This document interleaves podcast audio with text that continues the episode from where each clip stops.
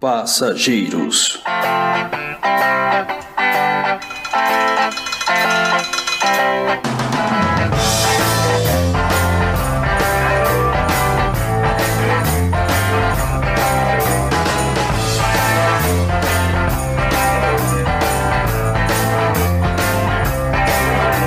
Érico, o, o John Dee o Doutor Destino. Vinha aparecendo em interlúdios nos capítulos anteriores. Quem é ele? O Rubi de Morfeu, de certo modo, é também um retcon, né? Fala um pouco também das participações do Senhor Milagre e o Caçador de Marte aqui. Não conheço tanto, assim, do, do personagem.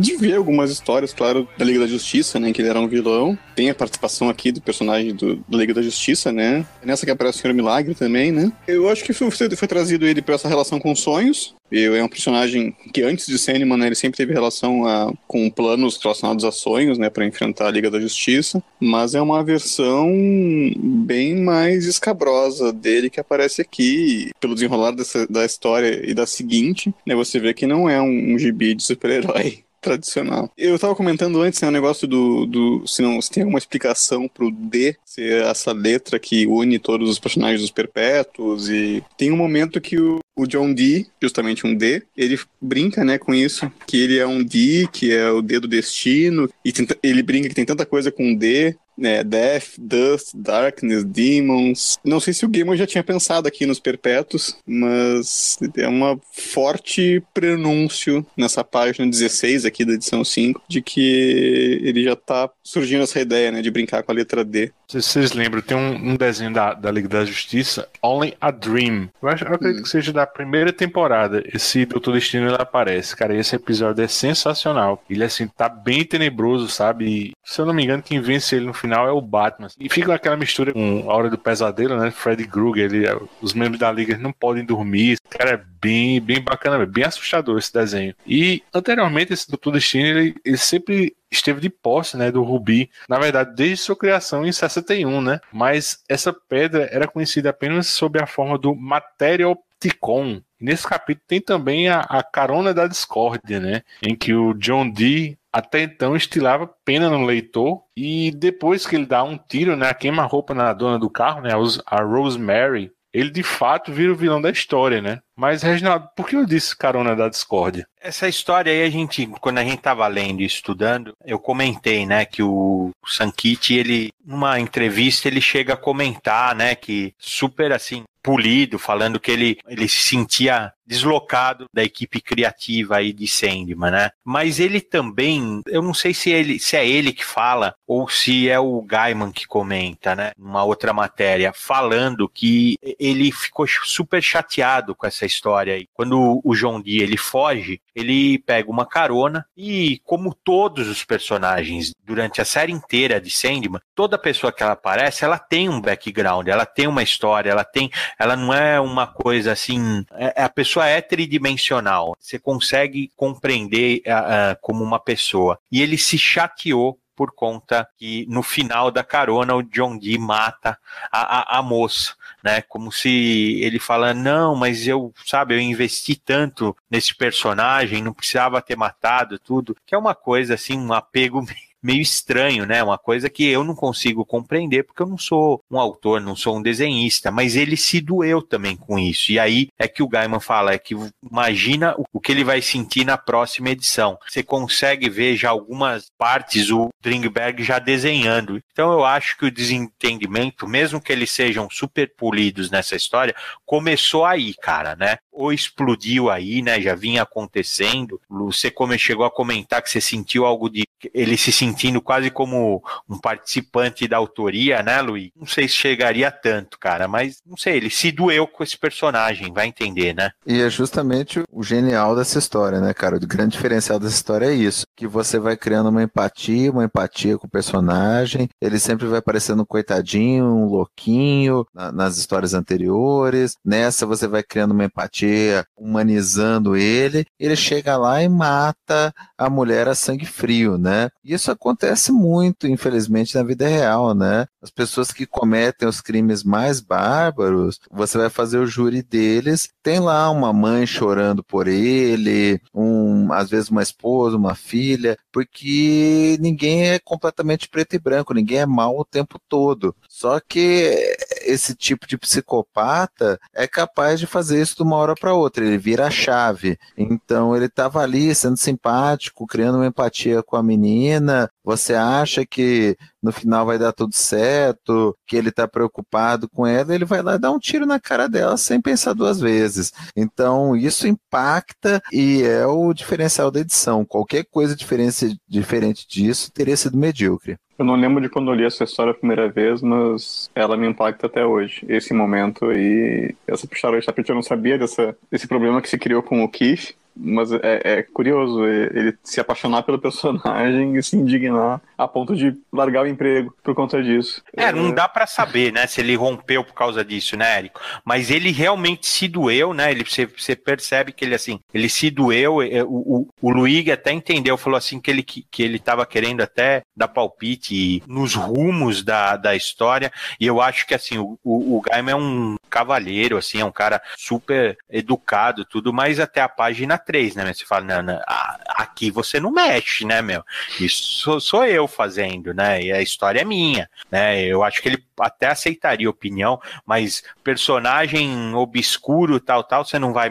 Ela tem que morrer, o impacto é esse. Não sei. Eu mesmo, eu particularmente, eu sempre tive problema com essa edição, que é também uma coisa que a gente, assim, às vezes a gente faz uma interpretação até errônea, assim, né? Eu sempre achei que isso daí fosse alguma coisa, eh, essa edição fosse alguma influência editorial, assim, sabe? Para você posicionar o Morpheus no universo DC. Então, aparecer a Liga, aparecer um vilão da Liga de quinta categoria, e depois você vai lendo, e o Gaiman, ele queria que aparecesse, não só a Liga, como também ele já tinha pensado no John Dee, até porque esse nome ele também é relacionado com aquele astrólogo, conselheiro da rainha, né, o John Dee mesmo. Então você vê que ele já tinha já uma ideia de trabalhar com essa parte do universo DC e não é nada editorial. Que é coisas que às vezes, às vezes a gente acha, ah, eu acho que isso daí ele foi forçado a fazer. E não, ele já tinha concebido assim, né? Assim como você falou também, Érico, assim, dos perpétuos, se, se ele tinha pensado desde o começo, tinha sim, eu não sei dizer se ele tinha pensado como perpétuos e como sete, mas ele, a primeira ideia que ele teve para a história, ele se baseou muito no mito grego, onde tem o Morpheus, tem o Hipnos e tem o Thanatos, que são os três irmãos, né? Thanatos é a morte, Morpheus é o sonho e o Hipnos é o sono. Então você vê que é, é essa estrutura de irmãos, talvez mais relacionado com o sonhar, mas um já era a morte. Você vê que estava desde o princípio da concepção, né? Depois ele foi refinando tudo, tal, mas você vê que é uma coisa que está desde a origem do conceito de Sandman, né? Você falava, Reginaldo, que o Gaiman tentou adequar cada roteiro dele artista, né? Mas eu acho que isso foi decorrente justamente dessa experiência com o Keith e até com o Dreamback mesmo, né? Não parece muito confortável com o estilo de Gaiman, né? Tem uma passagem de um livro chamado Os Vários Neil Gaiman, que é o Dreamback que fala, abre aspas, os sentimentos que se associam com uma longa amizade nunca deixam de se misturar. Eles penetram além do superficial como um ácido numa placa de impressão, dissolvendo suavemente o metal e deixando para trás um traço de intimidades, as linhas entalhadas tanto por um trabalho aleatório do agente quanto qualquer ato deliberado. Desta forma, a impressão final nunca é a história toda, mas apenas sua sombra.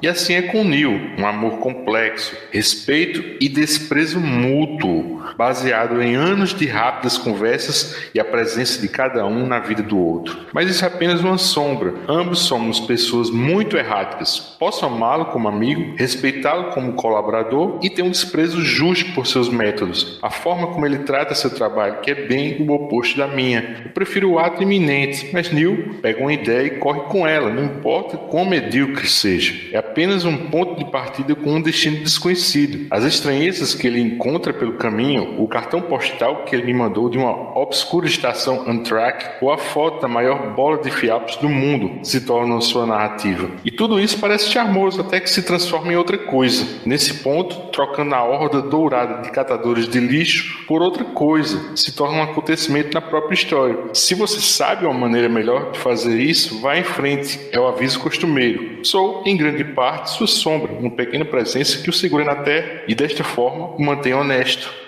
Fecha aspas. O que, que, a gente pode dizer, né? Porque o Gamer, ele mesmo admite que era muito tirano no roteiro. Isso eu vi num, num, texto dele falando sobre o roteiro dele, o livro da magia. O livro da magia ele já foi mais aberto. Ele, ele deixou que os artistas fizessem o que bem pensassem. Entregou a rascunho da história, fez o roteiro, mas ele não foi tão esquemático como o Senna. Diferente do Alan Moore, né? Que o Alan Moore, no, no roteiro dele, faz todas as honras ao colaborador. O Gaiman, ele quer uma coisa e já pensa quem vai trabalhar com ele justamente para evitar esse tipo de problema mais à frente. O Gaiman aprendeu com o Moore, né? É, é. Literalmente teve aulas com o Moore uhum. de como escrever. Talvez tenha vindo daí esse lado um pouco mais tirano. Mas eu acho que ele logo foi largando isso, como você comentou agora, né? E foi abrindo mais espaço para a colaboração dos desenhistas. Não acho que ele seja tão chato assim, dizer, ah, essa história é minha. Porque até se perdeu no geral, nos quadrinhos americanos, né? Hoje já, já se vê mais essa ideia da, da colaboração. Pelo menos defendem, né? Nos livrinhos do Bendis e outros aí dizendo que tem que ser colaboração. Os, os,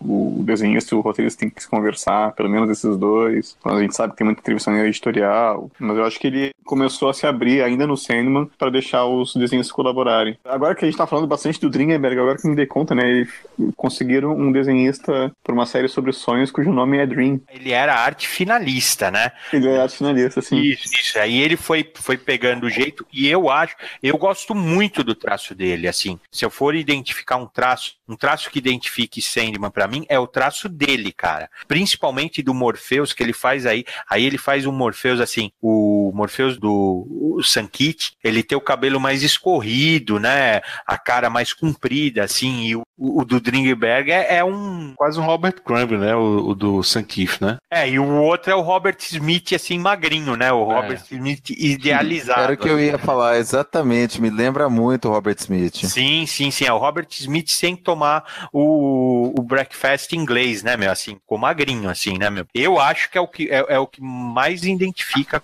com a série Sandman, pelo menos, eu não sei se foi porque eu comecei por ele, né? E ele também, ele, ele iria ser o, o artista regular, tirando um ou outro convidado. É que ele também não deu conta, cara. Ele começou a atrasar, atrasar, né? Pelo visto aí, pelo, pelo que você achou aí, Luiz, ele também deve ter tido, não sei se foi um desentendimento, mas realmente, assim, é, é que Sandman, ele não teve, ele não é, vamos dizer assim, um quadrinho convencional. A Karen Berger, ela criou uma bolha para esses artistas e deixou eles uma liberdade inacreditável, assim, para trabalhar. Tanto é que sem, o, o, o Fala que ele teve liberdade total criativa, assim. Eu acho que aos poucos ele foi vendo também, assim, ó, eu tenho um negócio, um tesourinho aqui na minha mão que eu vou, eu vou gerenciar ele da melhor forma possível. Mesmo ele, foi ele que escolheu o Sankit, né? Não foi outra, ele pediu para ser o Sankit. É que é, não, não casou, não teve química que você pode falar. E uma hora eles se separaram, né, meu? Mas nessa edição você,